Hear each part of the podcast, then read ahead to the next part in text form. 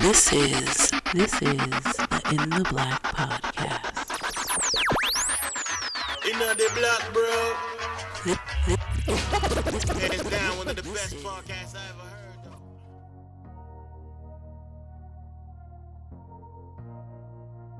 Yes. Welcome. What's up? What is up? Back once again, it is the incredible In the Black podcast. And in case you weren't aware, this is a podcast dedicated to covering the current events and social issues going on in your Black world and covering it all from the perspective of three grown-ass men that know the difference between patriotism and nationalism. I am your host, Big O, Mr. In the Black himself, but you know I can never do this alone. Let me introduce the rest of my my platoon here. Crush, say what's up. My fire team. Man, what's up? Yeah, what's good, man? How you? No doubt. And if you are joining us for the first time, whether it's on YouTube or you're hearing this over the podcasteries, make sure or consider subscribing to the show. New lingo. Sometimes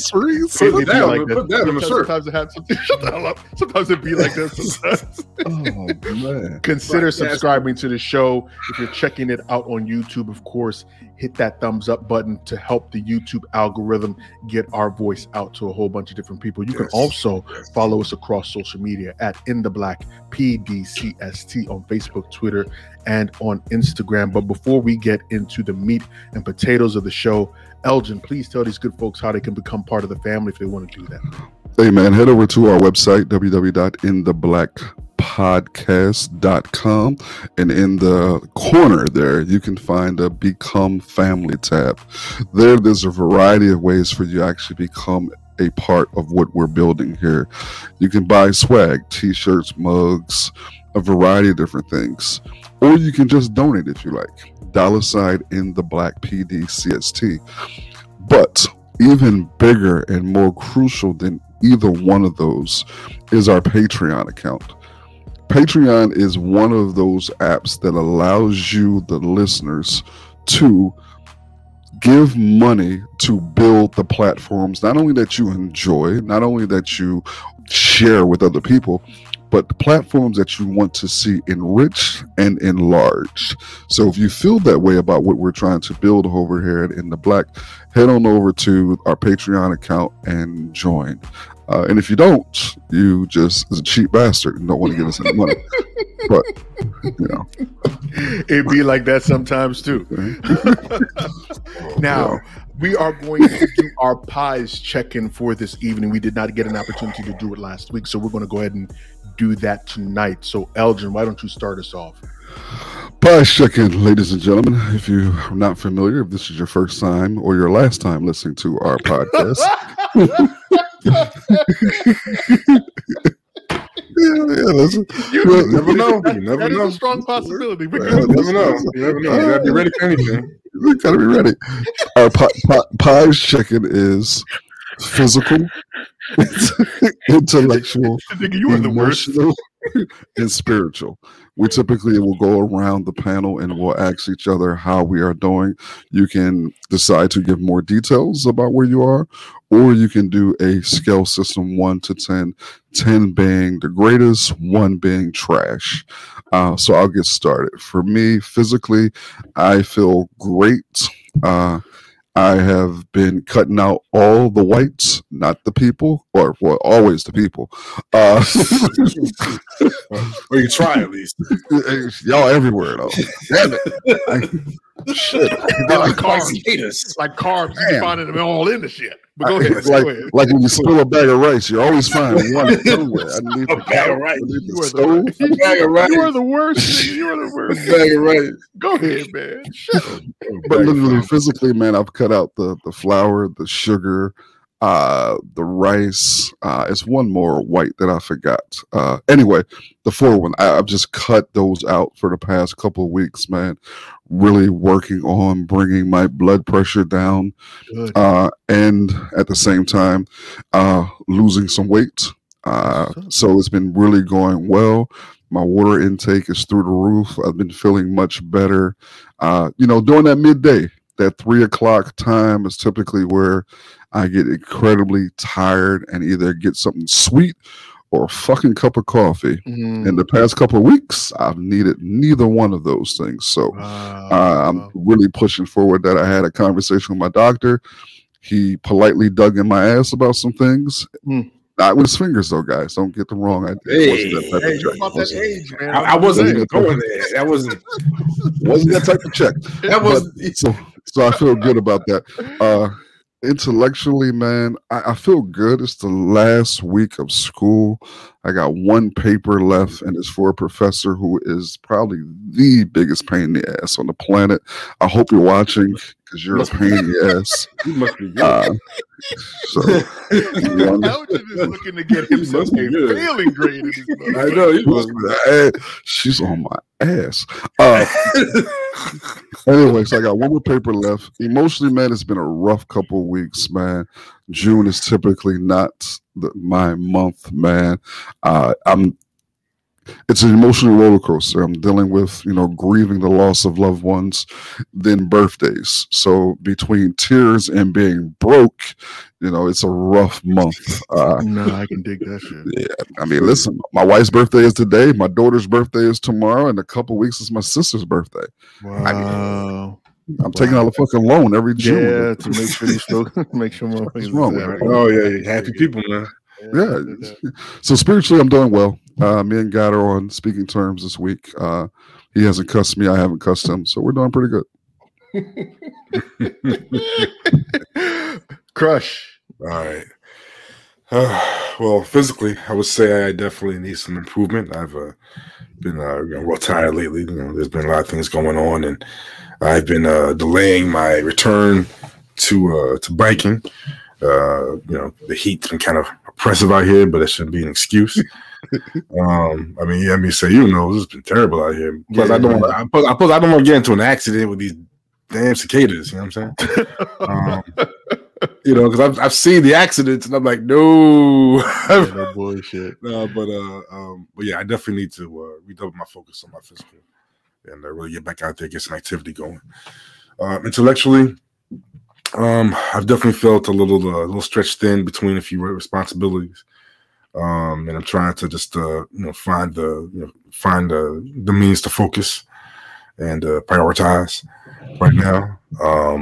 Emotionally, yeah, it's been a very trying time. I just told Sayun, my father had a stroke this past Sunday, and yeah, thank you. He's recovering right now in the hospital. He's doing a lot better. But, you know, it's been a crazy few days. So, yeah, emotionally, it's been all about that. You know, spiritually, I would say, yeah, I'm still asking questions and still wondering and, you know, still exploring. You know, in a very, very exploratory mood in that area. Yeah, no doubt. For me, physically, I'm fine. You know, I've been on my health transformation for a little bit of time, and I feel like I've hit a plateau. I'm trying to find that next thing to help keep me motivated and moving in the right direction. But I'm feeling relatively well. I will say that I haven't been sleeping as well as I normally do. Like, getting between all the nonsense that I've been going through, man, I probably get like 3 hours of sleep for the past 2+ weeks now, so it's just been kind of awkward, but I'm gonna figure it out. I gotta figure it out, I guess. Intellectually, I'm all right. I'm at that point now too where I'm rounding up the first batch of these certificates that I gotta complete, man, so I'm ready to be done with all of that stuff and get that weight off of my shoulders, at least for the next few weeks before it kicks into gear again. So I'm good with that. Emotionally, I've been in an interesting place. I told you guys that my brother's getting married, so the start of all of those things happens tomorrow. And you know that us Africans, we can't do everything in one day, so it's a 2-day process. So getting everything together is interesting, and wow, yeah, that's been yeah, I think the cultural weight behind it all is really what's been the most taxing, because like I said, I've got a couple of hats that I need to wear in that instance, and I just emotionally, I don't know if necessarily if I'm prepared for it, but I mean, all of it starts tomorrow, so I have to be prepared for it, right? And I'm also dealing with these life changes, like Elgin's dealing with all these damn birthdays in my way, man. My mom just turned 65 last week, and my sister's birthday was on the 1st, and I'm just, like I said, I got a lot of June people that I'm going to be dealing with, and just like I might have to hit a Bank of America to get that to pay this bullshit out. But yeah, spiritually, I really, to be honest with you, I really can't call it. I don't know where I am right now. Like, part of me is that emotional part has been a blockade for me, which has probably made me not do the things that I normally would do. But I mean, I'm not in a bad place, so I'm thankful for that at the very least, right? So yeah, so that is our pies check-in. We want to know what your pies is as you're listening to this. Please, as you're listening, as you're watching this, go ahead and send us your pies check-in. You can send that check-in to intheblackpodcast@gmail.com, or you can just type it out in the comments when we post the stuff on the YouTube. So now, our black box letter tonight is actually a very interesting one, and this is like I said, it's very interesting. We had a listener watch some of the videos that we'd put up on Instagram, reach out to me, and he's in a tough spot. And I think that's even being gentle about it. I will not share his Instagram handle, but I will say that he went through a dissertation as to some of the stuff that he's going through right now. The crux of his problem, I won't say his problem, he's going through an emotional phase right now where he's been married for 6 years. He has a 3-year-old with his wife. His wife has recently been diagnosed with cancer, and they're going through that together. And he is away from his family. She's not close to her family, and he's, because she's not working, and the childcare and pandemic and all of these things, he has been shouldering it for the past almost year. All of these responsibilities, from taking care of his wife, which she's very ill, to all of the things he needs to take care of for himself. And it's taken a mental toll on him to the point that he doesn't know what to do. And he feels that he can't talk to his wife because it will come across as though he's bitching about taking care of her. It's like, you don't want to, the way he described it was, I love my wife, and I know what we're doing, but I feel the weight of all of these responsibilities on top of me, and I don't want to make it seem like she and my family, my daughter, are a burden, and that's why I'm complaining. And like I said, he's away from his family. They're on the East Coast. His family's on the West Coast, so it's not like he can easily call someone to come swoop in and help him bear some of the load. And I don't know if the conversations, and I should have gone deeper into it, but I was really stunned that he was sharing this much information with me, so I didn't want to pry too deeply. But I don't know the depth of the conversations that he's having with his family, because the way he's talking, it seems like he has no actual emotional outlet at this stage. And it really hit home for me. And it hit home for me because this is one gentleman's story. I know tons of other black men that have been in similar situations that have shared their circumstances like this with me too, that they feel like they have no actual outlet to bear themselves when the weight of their responsibilities becomes too much, because we as society, we as men, however you want to actually formulate it, says that you're not supposed to complain about that shit. It's your job just to do it. What do you guys think, man?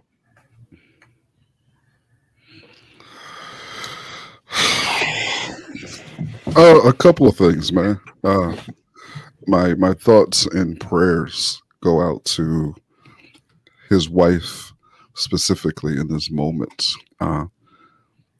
Dealing with a illness of any kind is difficult, but dealing with cancer is incredibly scary. I can only imagine her emotional and mental state. I don't know how severe. We don't know how severe, but anytime anyone has cancer, I think we automatically attach a severity to it. So my thoughts and prayers go out to her specifically in this moment. Now to this brother, I have some advice for you that I hope you adhere to and listen to. First, I need you to protect yourself. And this is the manner in what I mean. Oftentimes when men feel, whether it's real or perceived, that we do not have an outlet to express ourselves, we find one. We find one, we cultivate one. And oftentimes, the ones that we find and cultivate are not healthy for us. Say that one more time, sir. Good. They're not healthy because there is an innate need that I think all humans have in the desire of feeling heard and validated. And when we as men do not feel heard and validated, we go places, do things, get involved with things where we look in the wrong places, often in dark spaces, to be heard and validated. So protect yourself, brother. This is the time where and this is not to be churchy in any form or fashion, but this is where our guard tends to be down, and shit that didn't used to slip in will slip in. Okay? So be careful, guard yourself. And the next thing is, in the form or fashion, this may sound like I'm chastising you, and if that's how you take it, feel free to reach out to me and we can discuss it further. But you can't be bullshitting and not having a fucking conversation with your wife about this.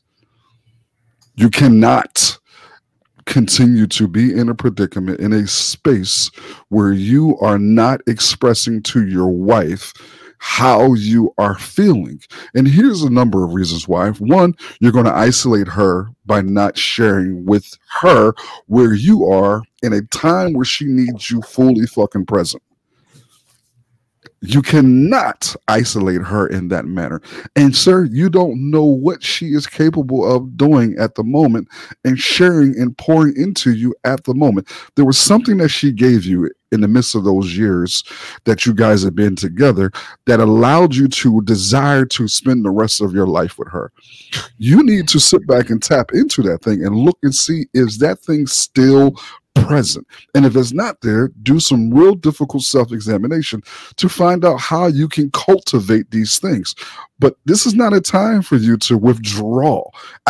And again, I dig it. It's a natural human reaction that when you feel like you're not being heard and validated, to go somewhere to get heard and validated. But you have linked with this woman forever in a number of capacities.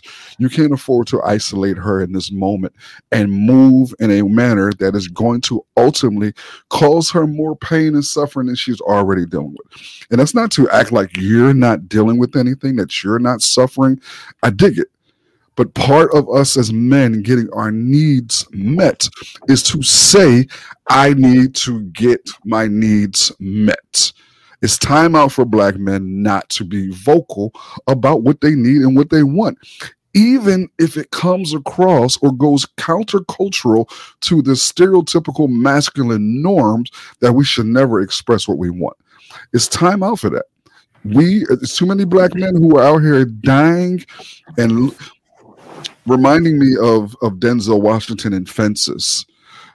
Denzel worked, provided, did all those things that we have been conditioned as black men to do.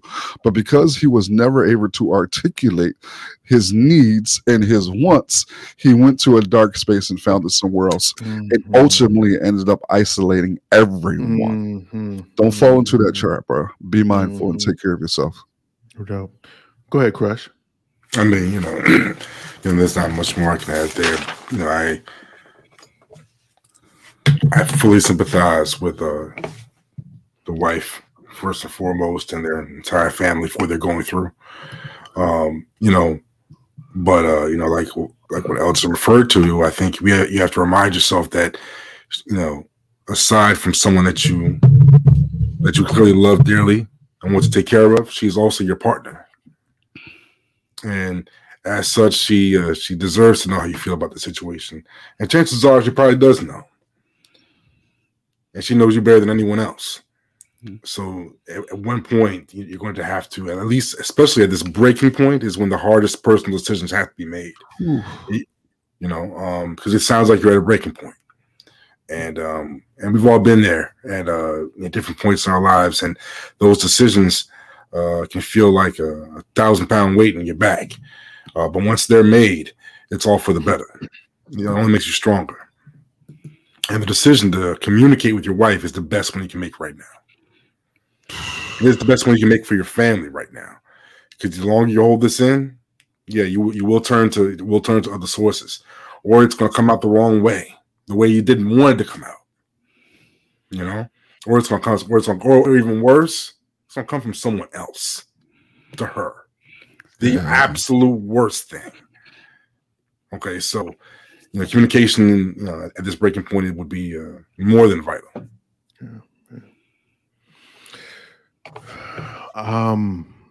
Like I said, this thing kind of hit home for me. It hit home for me specifically because I'm just thinking about my dad, and my dad and I have always had an interesting relationship, to put it mildly. And some of the last conversations that I've ever had with my dad was him as a father, as a provider, I should say. He was phenomenal. I know that we may not have had much, but he always found some way to make sure that we didn't have to really suffer, right? But in his pursuit to provide and to not be a burden, as this guy says, right? He failed to develop the interpersonal relationships that he needed with his family. So the relationships with your children, with your wife, all of those have been in one capacity or other. I don't want to say tarnished, because tarnish is not necessarily the word, but it's been contentious. Still. Yeah, it's been there's a level of contention there. And I think a lot of us fall into that mentality, not necessarily because innately men, that's how we are, but I think that we're conditioned into that way as we mature and as we grow up. I know for me, like I said, my wife, I tell her all the time, my wife saved me from a life of laying in my parents' basement staring at the ceiling, because I only had three things that I did. I went to work, I went to school, I went to the gym, I came home. That was it. And I didn't have any in between, any outside resources to say, okay, well, I'm going to have these conversations and formulate these relationships to help sustain my mental well-being. Because ultimately that's what these interpersonal relationships are for. So I'm hearing this story and I'm thinking about myself, and I'm thinking about my dad, and I'm thinking about the countless other African dudes that I know, African men that I know that have raised and reared me, that are in the same, or have been in the same exact boat. And then I look at it like I'm me struggling at this point. I won't say necessarily struggling, maybe that's not the right word, but continuing to try and break that cycle, to break that generational curse. In what ways are you doing that? All right, I'll give you an example. when I was a kid, that's a long ass time ago, by the way. Nigga, you older than me. Shut the fuck up. But when I was growing up, my dad never attended any school function, any football game, any ROTC function, nothing that I did. Because the excuse was, he's got to be at work, he's got to be providing, he's got to keep his nose to the grindstone, and he's got to do what he needs to do. And for a long time, I took on that habit as well. My oldest daughter, who was going to be 22 this year, she suffered the most from that. Mm-hmm. Because the only thing I knew how to do was to say, I'm going to keep work. I was working and going to school. I got to do those two things. That's the only way things are going to be better in the long run. I did not know any different because that's all I had been taught, was that's the way to do things. Right. And now I'm here with my wife, and I've got our two kids here, and she'll go out with them, and it feels like, even internally, I feel like I'm fighting a demon to say, okay, I'm not going to seclude myself. I'm going to go out in public with my kids and do those things that I didn't do with my dad. And I really, it's a real, real mental hurdle to say, yes, get your ass up and go walk to the park with the kids and make sure that they're good. Even when I do it and I get in that mode, it's like, I can't even, to be very honest with you, I can't explain the mental weight that it is to say that that's not their portion. It was your portion, but it's not their portion, if you get what I'm saying, for my kids. Yeah. I had a conversation with one of my brother-in-law, matter of fact, and I say, we are all, in some form or fashion, every man I know is running from the shadow of their father. And this is what I mean by that. Ew. They're running from the shadow of their father. This is what I mean by that. Either your dad was a complete. You flip that real quick, bro. He's a bastard. He's a righteous bastard. A professional bastard, man. You're a professional bastard. You flip that super quick. Stupid. Either your dad was like Elgin, a right bastard. And you're in that shadow of his, and you want to get away from it. You don't want to be covered by the generational curse that came from that. And I use that. I don't use that. No, I think that's right. That's right. It's a generational curse. Yep. Or your father was an incredible man, and you're living in the shadow of your father with the stress of trying to live up to the man that he was or is. Mm. And like I said, I can't tell you the weight on my head, or the emotional weight, I should say, to get out of that mode and be that dad. Like, those things that came for me, the thing that I do every weekend, and Phil knows this too, and during the week, my kids and I, we spend the weekends together in the basement or in my room, and we just watch cartoons or movies, and we'll just watch them for hours on end. You're a kid. And then I am. That's part of it. I'm sorry for your kids.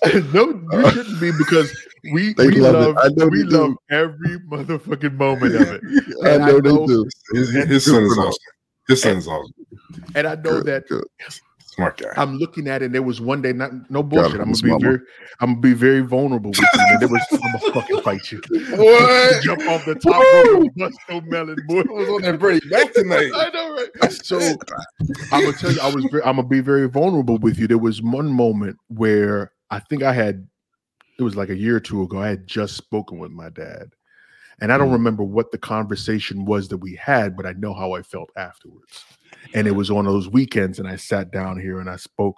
I was watching TV with my kids, and my wife was like, I don't know how you do it, because I can't do that. Like, the way you guys, Dad, you're the fun parent. Like, you do these things with them. And when she said that shit got me emotional, dog. I just started crying. And my son was like, why are you crying? And I was I couldn't tell him why I was crying. Why? But I don't know. In the moment, I couldn't tell him why. Mm. But afterwards, we were finished watching for the day. My wife came to me. She'd asked me, so like, what was up? And I was like, I just thought about all the times that I never had that with my dad. Mm. You know what I mean? Like, I've never had that type of relationship, that interpersonal relationship. And you ever ask your kids how you're doing as a parent? You know what? That's one thing I admire about you. I have not done that, because I remember maybe a few episodes ago you said that. You said that, and I was like, a fucking progress report for my kids. Like, I've never even crossed my mind. Now, how does your ego respond to that? Oh, I was devastated. Excuse me. No, listen. I have an older daughter. My older daughter is 25. One day, she was probably 12 or 13. I surprised her, picked her up from school, took her out to get some lunch, and we're just sitting there, and I'm having a conversation with her, and I'm like, so I want to ask you a question, and regardless of what your answer is, I don't want you to be worried about. I'm always going to love you. Don't worry about it. I get you. No. I'm not going to be angry. Right. I'm not going to be angry or anything. I was like, what are some things that I can do better as a dad? And she kind of paused. And on the inside, on my inside, I'm like, ice cold. I feel like Captain Kirk. Brace yourself. Ice cold. Said, beat me up, Scotty. We got to get out of this shit. Sweating. Shields up. Sweating. You know what I mean? And she hit me with it. She was like, I really want you to, when you talk to me sometimes and you're trying to get me to do something, you have an edge to your voice that makes me uncomfortable. And she was like, you don't scream at me. You don't yell at me. You don't hit me. She's like, but that voice that you use scares me and makes me find it difficult for me to share with you. And we talked for a few more minutes, man, and I unpacked some things. And that was the first time that I ever shared with my daughter my own childhood. Like, I didn't use it as an excuse or a crutch. And I was like, baby, this is what dad experienced. And part of my responsibility is to make sure you never experience that thing that I did. And I haven't been doing a good job. So every year after that, man, I'm constantly. I mean, I had a check-in with her probably about a month ago, and she's 25. Lives away, does her own thing. I was like, so now, and it's still moments where she'll share something and say, that conversation we had last time, or this one time, I wish you would have just not slid into, daddy mode and wanting to fix or save. I wish you would have just be quiet and just allow me to vent. Damn. I was like, you're right. Damn. But the part of me and the way that I've learned to parent has been always wanting to go completely opposite of the way my parents parent us. And I don't think my parents were essentially bad parents, but they parented in such a manner that I don't think was healthy, and it took me therapy and a lot of mistakes to realize that. But I thank God, my oldest daughter, Chantel, she literally saved my life. I mean, and that sounds cliche, but having a little girl at that stage in my life, bruh, was the best thing God could have gave to me, because I needed something fragile. I needed something sensitive. I needed something soft in my life to smooth those edges. Fascinating. Your voice too. Yeah. Oh yeah. Fascinating. You should ask your kids, man. They're gonna fuck you up with it though. That would just tore me up. Yeah, I think that's something that we're gonna have to. We're gonna have to. That would tore me up. It's something that we're gonna have to do, man. I'm looking, and it's funny because I'm listening to you as you describe that conversation, and that's a conversation that I know my kids have had with my wife about me. Ooh, that edge. Yeah. My 6-year-old used to call it, when you put your daddy voice on. She used to say it all the time. I don't like your daddy voice. Wow. And I was like, oh, gotcha. I know exactly the voice that you're talking about. Damn. Wow. Well, I will say this for our listener, our writer. I know that our heart goes out to you, and I think it goes without saying, but we're going to say it. Absolutely. Our heart goes out to you and to your family. Definitely. I know that you probably expected us just to give you a throwaway and just say go to therapy, but I know that it's at this point, people saying go to therapy is almost throwaway. You expect it's becoming very cliche. What I will say is that you need to fight that weight. Sometimes you do need to fight upstream to get the things that you want. Mm-hmm.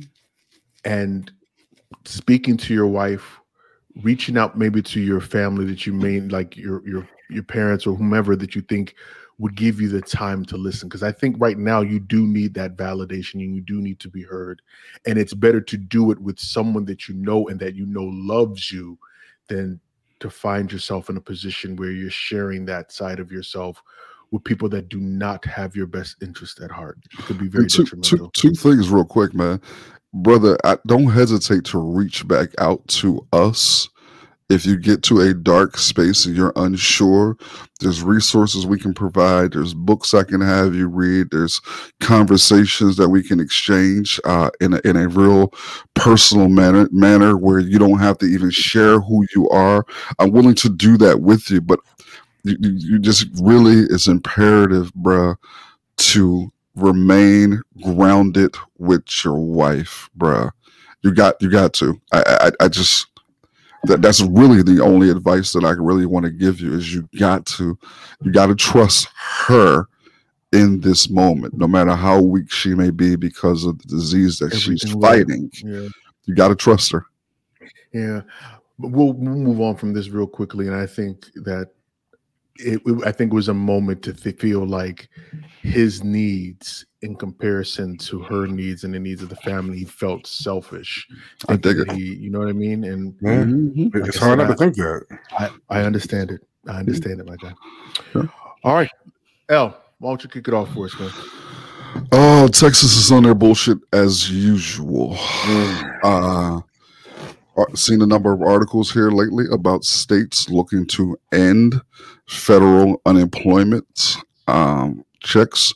Texas, of course, as always, wants to be the dickheads they are and lead the way. The state's unemployment agency is ending that unemployment exemption June 26. Okay. And that's long before, like, these states who are ending these federal unemployment checks don't have to. Like, this is a choice that the individual states are making without the federal government pushing it. The federal government is like, yo, the money is still there. Go ahead and continue to pay for it.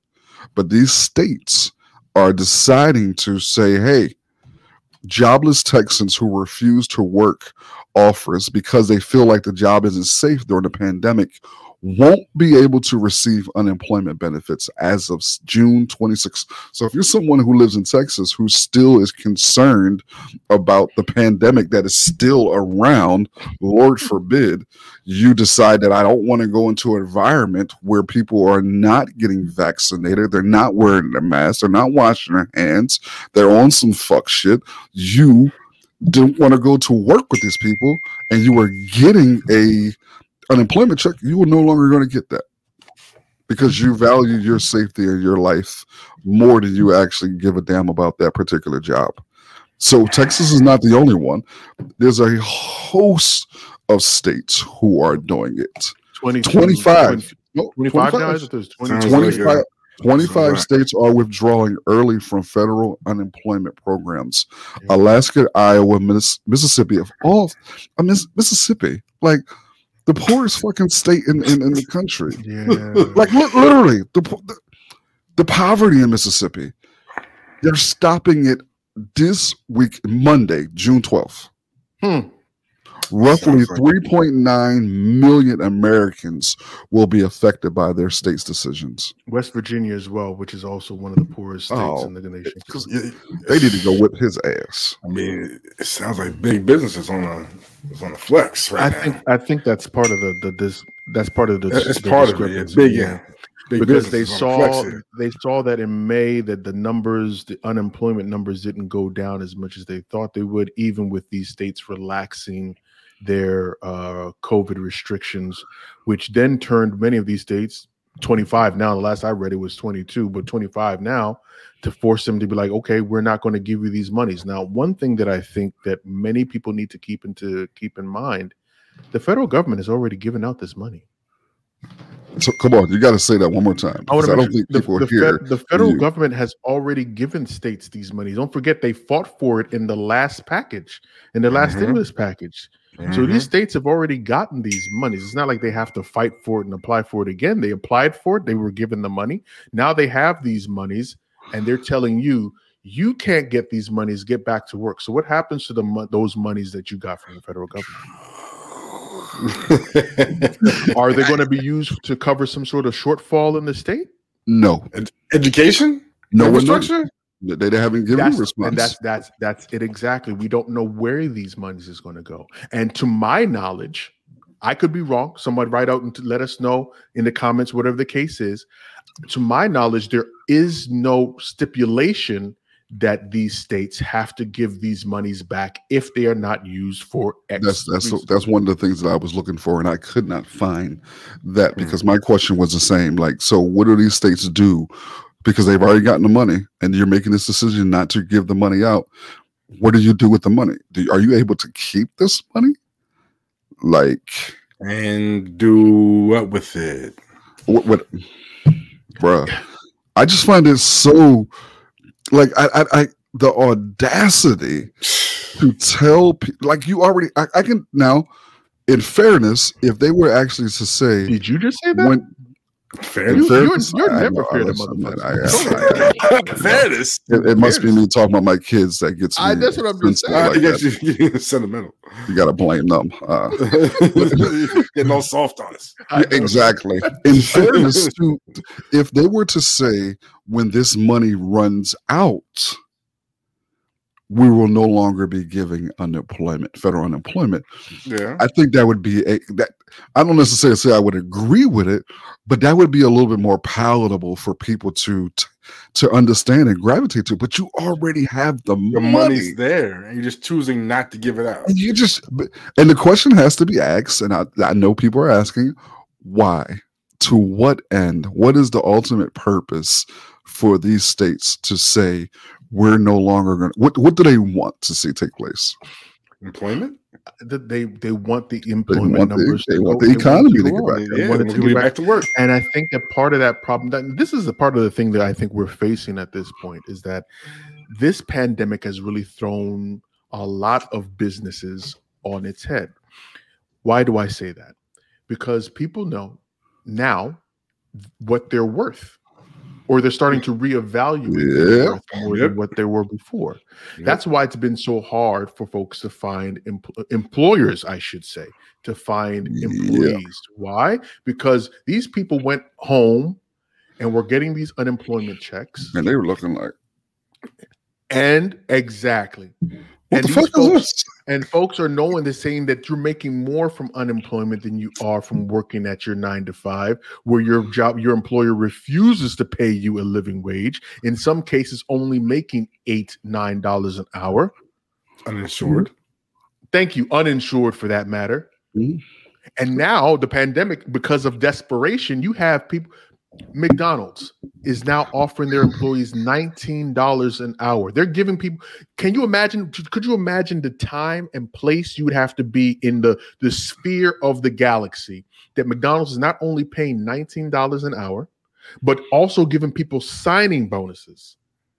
If you come on and you sign and you work particular shifts, they'll give you an additional $2,000, $3,000. Damn. That's how desperate these folks are getting to get people back into work. Yeah, and the other component is I've heard things, but I didn't know it was that bad. Yeah, You notice that people are staying home because they won't accept the wages that are paid. But you notice that a lot of these companies are starting to face the possibility of unions coming in.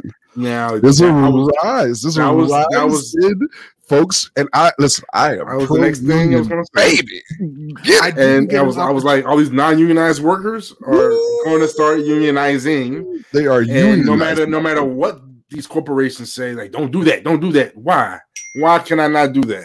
There was an article that I was, matter of fact, as I'm perusing the internet, that I was about to start reading before the show started, and it was actually about a CEO that was forcing his employees now that were teleworking before, forcing them to come back into the office, and essentially laid the hammer down on them. Was like, okay, all y'all got to start coming back into these buildings, and if you don't come,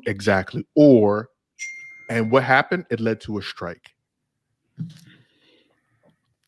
So a lot of NPR recently did a study the other day about, not a study, but a segment talking about the impact that, who was that, man? What's going on? Who's dinging over here?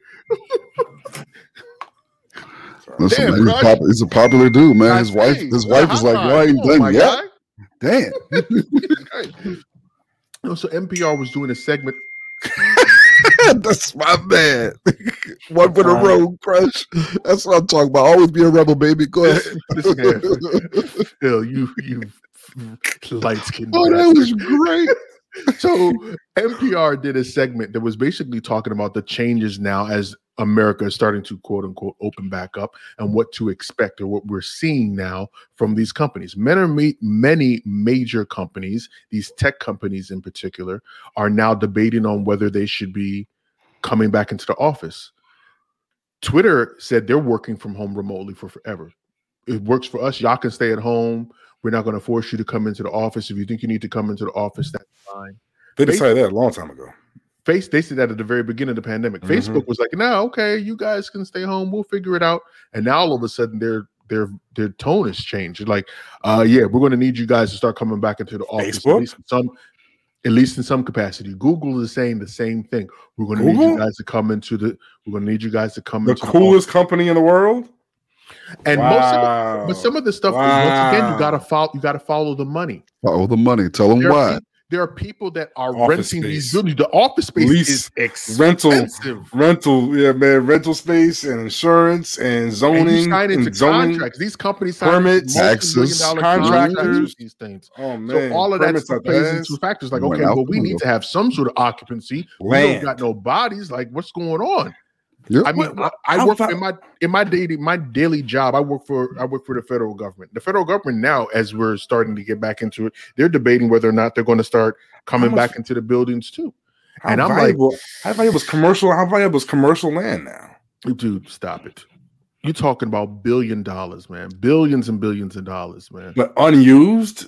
Dude, listen. I know that even some of the small buildings, like on 8th Street in Washington, D.C., and 8th Street is usually where these politicians and non-for-profits and these things, that's where they line themselves up on. And I know that there are office spaces that are maybe 1,200 square feet. Mm-hmm. Talking about a suite, 1,200 square feet, that are paying upwards of $600,000 a month. And they're booked into a contract for what, 7 years, five years. Bruh, it's trill out here, man. It is. And I think the capacity, and I'm noticing a lot of businesses are hiring, and they're doing something they didn't used to do. They didn't used to put the wages out. They didn't used to put how much they were willing to pay an hour out there. That wasn't something that you typically didn't learn until you were in your interview. Yeah, now they're putting it up, and it's competition. This is a lot of these companies are putting in competition now, but these motherfuckers still are not paying a living wage. So it's like, even with you trying to offer these things, you still are making people choose a different struggle. This is and the terrible irony is that the parent companies have had these corporations clean the fuck up. Mm. Yeah. Clean the fuck up over the past 10 months. Yeah. I rode past Popeyes the other day. Popeyes is hiring. Right across the street, Burger King is hiring.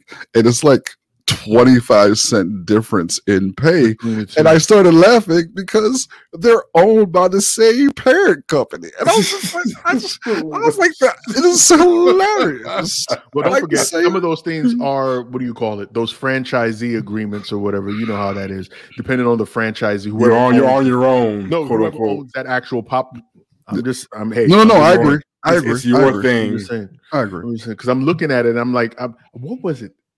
Maybe, you know, you can never really trust anything you see on the internet, but I did see something. It was like Domino's was hiring for drivers, and that they were going to give you a new iPhone 12 if you sign on board, and they'll give it to you today. Like you sign on the dotted line. Like no bullshit. Like these are man. To be honest with you, there was a small blurb at the bottom of the actual, because it was the image, I'm trying to describe it properly. The image was the outside of a Domino's window that had this flyer in the window saying, hey, looking for Domino's drivers, will pay. I forgot what the actual wage was that they were saying that they were willing to pay. But the biggest thing, the boldest print, the largest print was, we'll give you a new iPhone 12 if you sign on board today.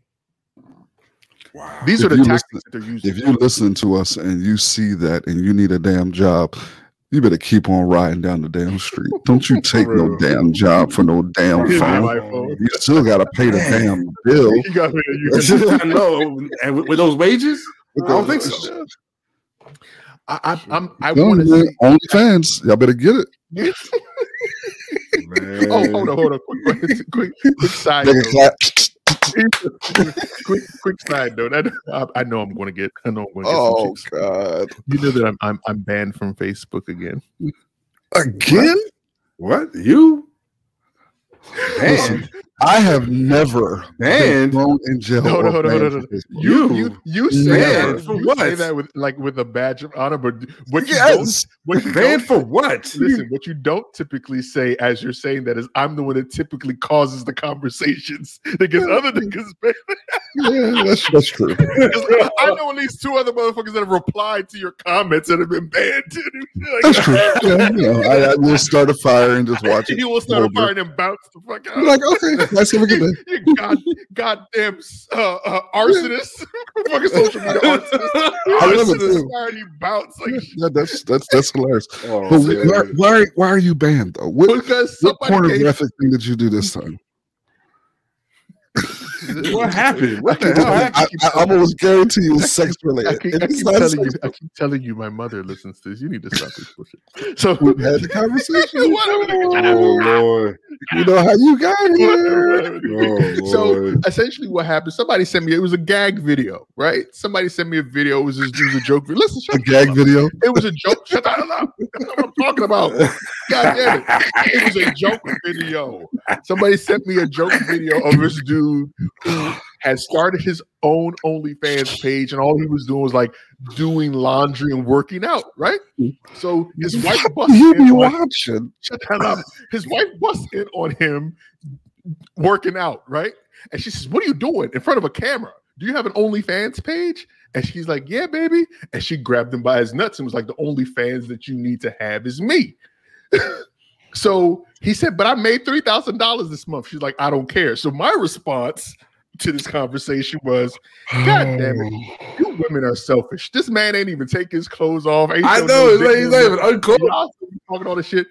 Facebook said, "Who banned you? Was it Facebook or your wife?" Because it's a clear distinction. All I know is that 2 seconds later, Facebook hit me up and said, "That counts. You women are selfish. Counts as hate speech. You've been banned for 30 days." You can't say women are selfish. Word? You can't say, I think because I genderized it and said you women. You said you women. Mind you, in context, it makes sense, right? In context. But in context, it does not make sense because I'm not ever going to say that women are selfish. You women. Oh, yeah. I would have said I'm sorry. I would never say because I live with a woman. I misogyny. So I know who actually did ban me. So Elgin and the Facebook advisory board threw that example my shit. And now I can't post on. Got him. Yo, gosh, I haven't been in jail. You savage motherfucker. I don't think I've been. Yeah. I've never been in jail. Stay in Facebook jail. I'm gonna start calling your ass Akon. I'm a man of the people, man. I need you to put me on a shirt. And man of the people. You're a man of Sub-Block D, man. Sub-Block D. Free my man O. You're going to have to rock Free My Man O shirt. Free O, man. Get on some representation. God damn it. Anyway, man, now I forgot all about what I wanted to say after that shit. We'll just move on to the next chunk. Go ahead, Phil, man. Yeah, well, you know, as you all may have heard about Ms. Osaka.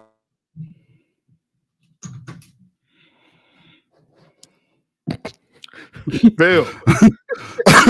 As y'all might have heard. I don't know what we heard now. Phil, you dropped out, man. I'm here. Yeah, I'm back now. Okay.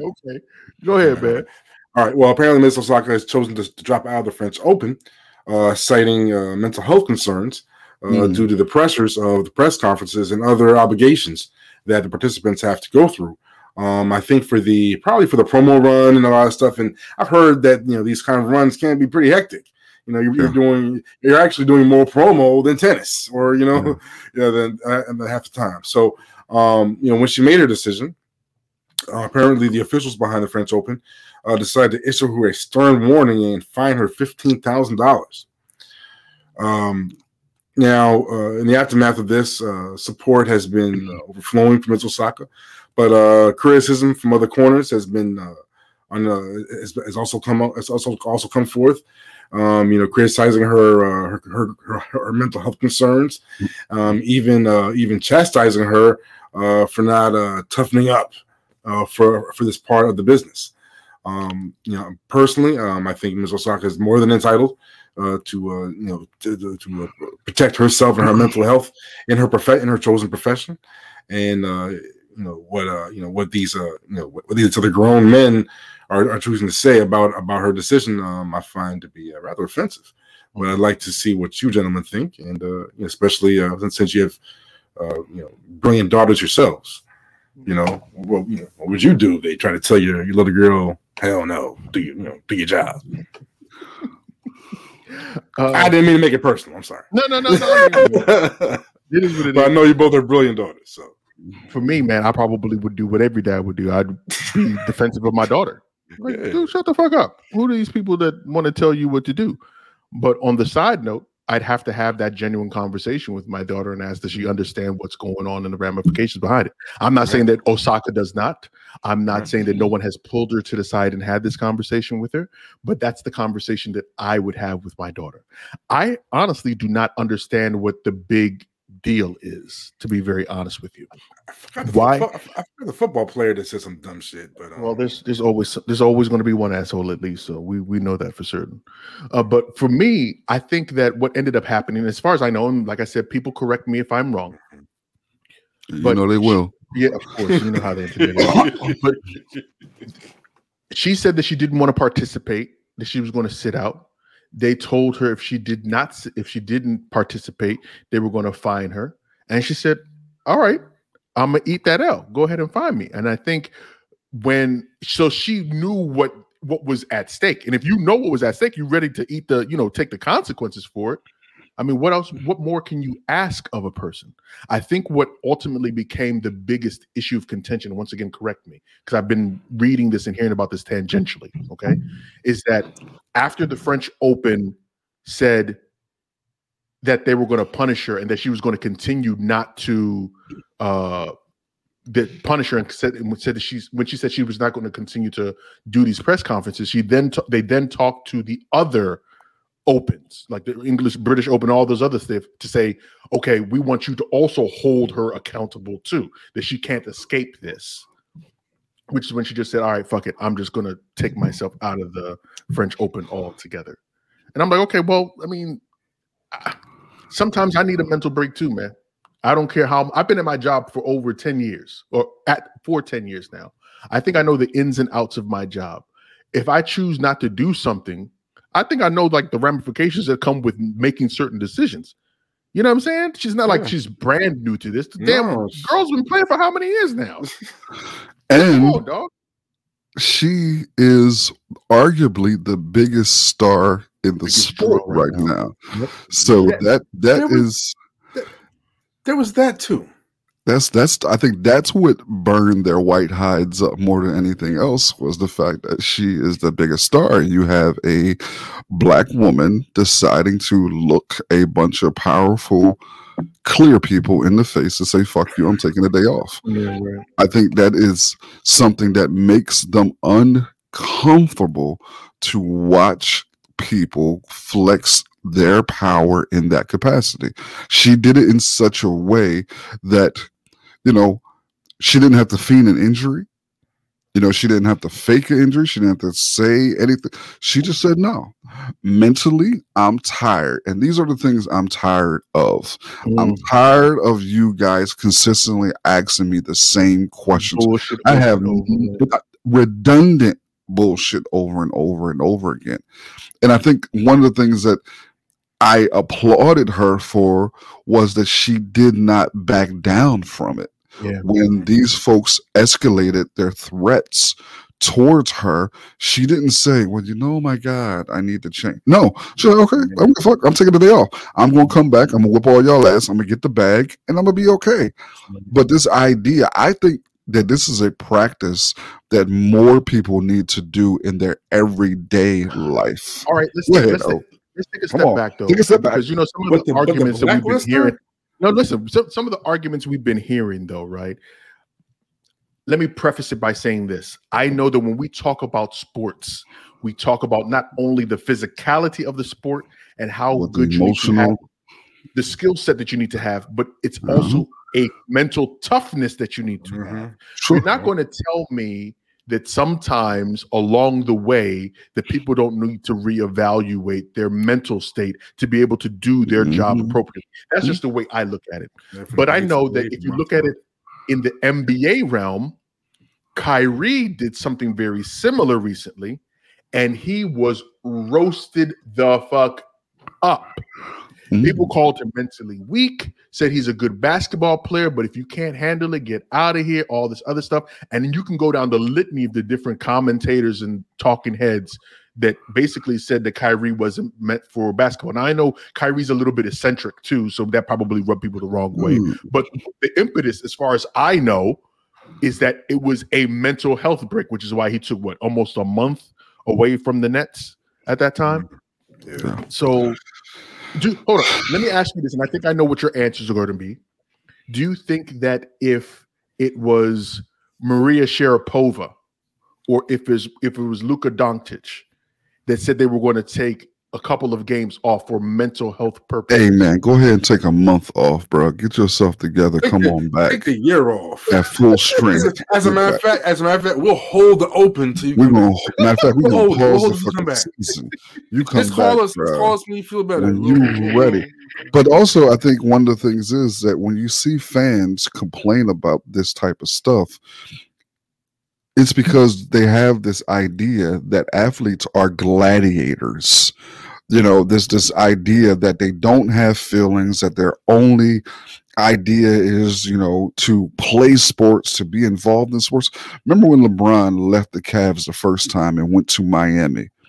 That first season, bruh, listen, he didn't perform. They didn't achieve what they desired to achieve that first season.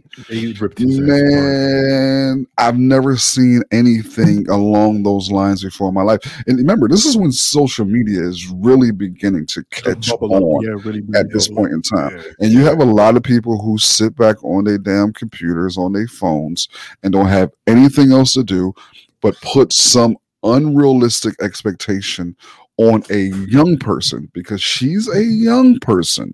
She's not a 30 plus 40. She's a young person who's been in this field trying to be successful for a number of years. And I hate all you bastards who constantly have this unrealistic expectation of athletes. I thought when Kyrie decided to take a step back and take some time off, man, I love to see people step away and take time off that to take care of themselves.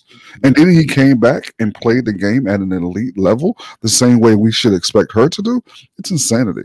I think that part of the argument is twofold. One, when you have people that pay tickets to see people perform, they think that they're entitled to you 100%. I think that's a narrative that we need to get over, because you hear that thing all the time. You make all this money. The money comes from us. You're supposed to do X, Y, and Z, blah, blah, blah, blah. Man, if y'all don't get the fuck out of here. No bullshit.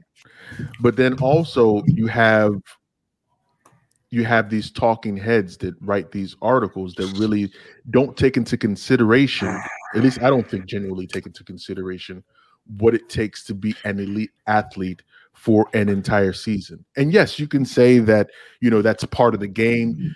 This is your job. These are the expectations. Exactly. That's what you get paid for. Because you hear that argument all the time. But I mean, dude, if that was the case, none of us would have vacation days, my guy. You know, this competitive culture, man. This competitive culture in America that like supersedes humanity.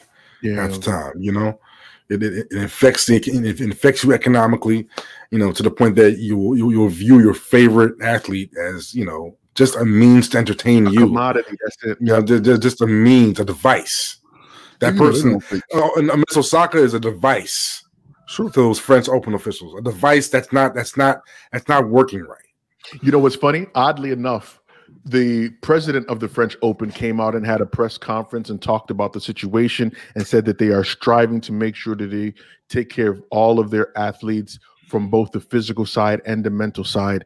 And then when it was time to take questions, he did not take questions. Fuck France. Look. Fuck France. Fuck France. Fuck France anyway. And at the time, fuck France anyway. They had these heavy-ass questions for you. Actually, like, no, I'm not taking questions today. But you also got to remember, when it comes to black athletes, there's this idea with black people in general that we don't feel pain anyway, that our pains, I mean, all these tropes still exist. Yeah. So this idea, man, I applaud her. I think, man, listen, if you didn't take a day off at your job in a long time, you's a fool. Because I tell you what, I'm quick to say, oh, no, I'm tired today. That's what that vacation time is for. But listen, y'all gave me that PTO for a reason. My God. I'm going to use it. My floating holidays floating right over here. Listen, I'm not coming in today. Matter of fact, I might take one tomorrow. Just respond to the emails. Just respond to all the emails. If you're listening right now, I'm calling out now. This is it. I won't be there tomorrow. Your boss was sitting there. June 11th. Listen, I ain't coming. Screaming at the screen and shit. Take that. Screaming at the screen and shit. All right. Right about now is the time we like to give you little tidbits of news or words of wisdom that you can take with yourself into the week. So, Crush, what's up? Give me 2 seconds. I did have something actually very interesting around sickle cell disease. Apparently, where'd he go? Yeah, apparently this doctor, I can get it together here real quick. Hurry up. Dr. Ted Love. I believe he's been working. Ted Love, yeah. Sorry. Apparently, he's been working on a drug that's been working for sickle cell disease. That's been getting some attention. We'll see how it works out. It seems legitimate, but we'll see. I just had to point it out because you know I have several family members with sickle cell. Yeah. Yep. My little daughter too, as well. So, L, what's up, man? I'm gonna tell you, man. Billionaires, these motherfuckers, man. I don't know if you guys have been paying attention, man. It was a secret tax data that came out that confirms that Bezos, Musk, and a whole bunch of other avoiding taxes. Yeah, these motherfuckers have not been paying their income tax, man. They have not had to pay. We went from one story to talk about how people are not able to get their unemployment compensation that they rightfully deserve to billionaires paying pennies on the dollar in income tax, man. I'm just blown away. I hate all of you guys. Jay-Z, you're included. Go ahead. These loopholes, man. This is why I hate your goofy ass. Jay-Z, Diddy, 50, whatever. Have you heard about Jeff Bezos' super yacht, right? Okay. Yep. So he has this yacht is literally the largest super yacht ever created. his yacht is so big that it cannot dock into any port. So meaning like the tankers that you guys have and all that stuff, where they keep other yachts and boats and stuff, it is too big to actually dock there. So this man, is he now the richest man in the world again? Because I know him and somebody else were battling. But this man has so much money that the super yacht has another yacht inside that comes out. There's a boat inside of a boat. No. A yacht inside of a yacht. Let's make sure. The yacht comes out of this other yacht that allows him to then go to shore. This yacht is also so big, the small one that's inside, right? All it's right. So big that it has a helicopter, helipad on top. I'm not bullshitting you. Google it. It's all there. Hold on. Did you see a worse, more disgusting story was when Jay-Z and Meek Mill decided to give Robert Kraft a Bentley? Bro, you got to listen. They gave him a Bentley for his birthday. Why did they need to buy Robert Kraft? One billionaire to another billionaire, and they made a big deal out of it. They surprised him with a Bentley.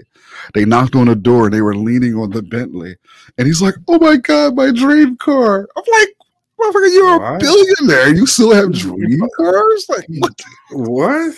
I hate all of them. Robert Kraft is like one of the 20 or 30 richest people in the world, something to that extent.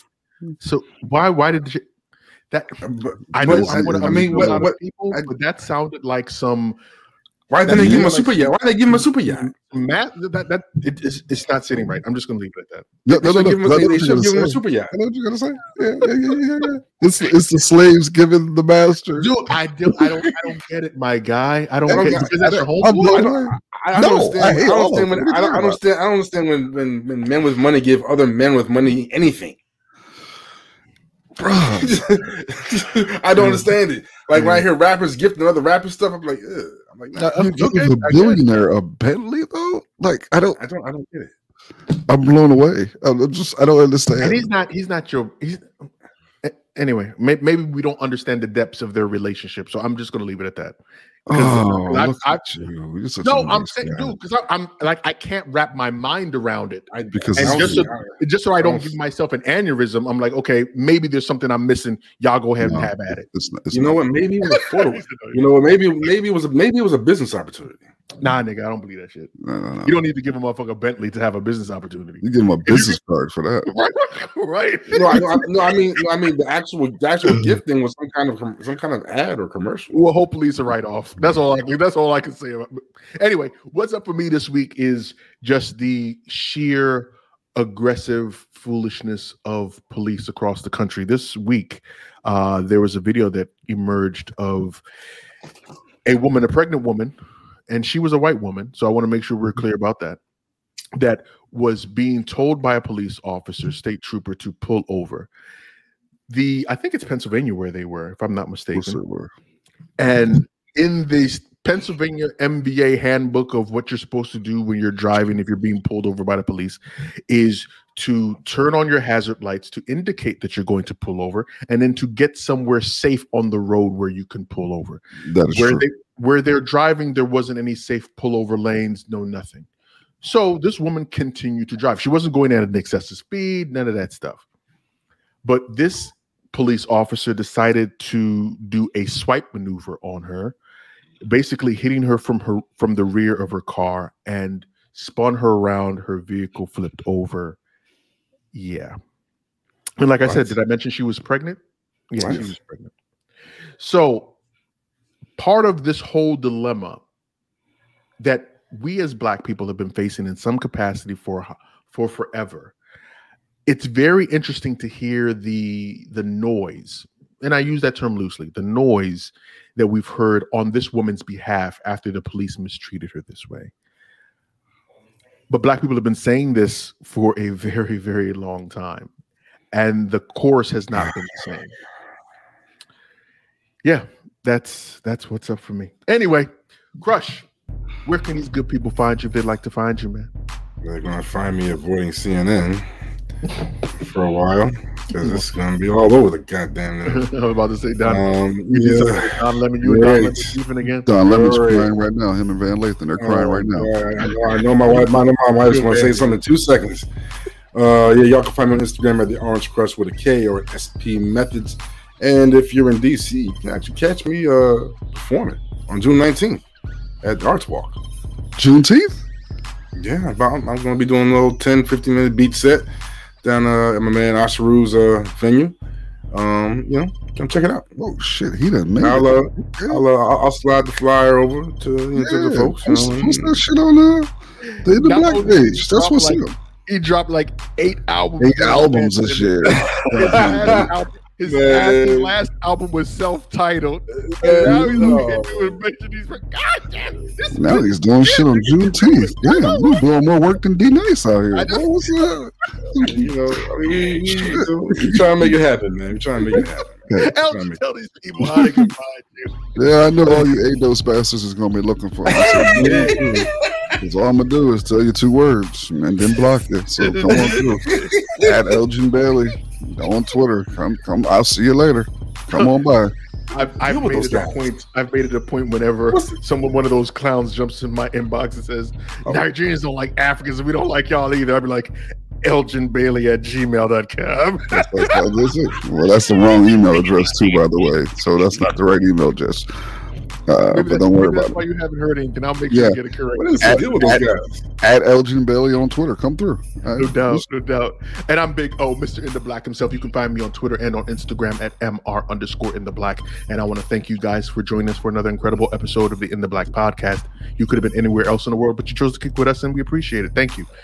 Make sure you follow us across social media at In the Black PDCST on Facebook, Twitter, and on Instagram. Make sure you check us out at our YouTube page. Make sure you visit us for past episodes at www.intheblackpodcast.com. And of course, make sure you come and check us out on the Patreon. Become part of the family, man. You will not regret it. You won't be disappointed. No, you won't. But until next time, as always, informed, intelligent, in the black. In the black. Peace. Peace.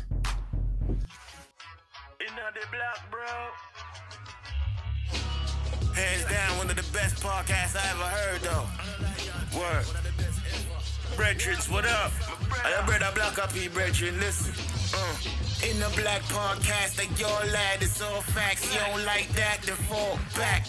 In the Black podcast, don't talk trash, just switch fast. If you ain't raw, then you're whack. Informed, intelligent, elements always relevant. Not for the weak and delicate, this is eloquent excellence. We are setting the precedence, rest of them are excrement. In the Black podcast, the truth like the testament. Don't know, Black-a-P, bro, man, a specialist. No other podcast, broadcast, y'all mess with this. Like said, they my cheat, uno do it so effortless. I listen them, I learn when them listening, my benefit. Reporting current events, everything that is prevalent.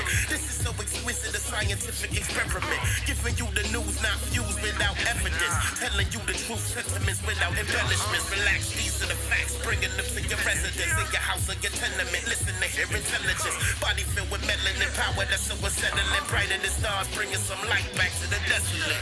In the Black podcast, like your lad, it's all facts. You don't like that, then fall back.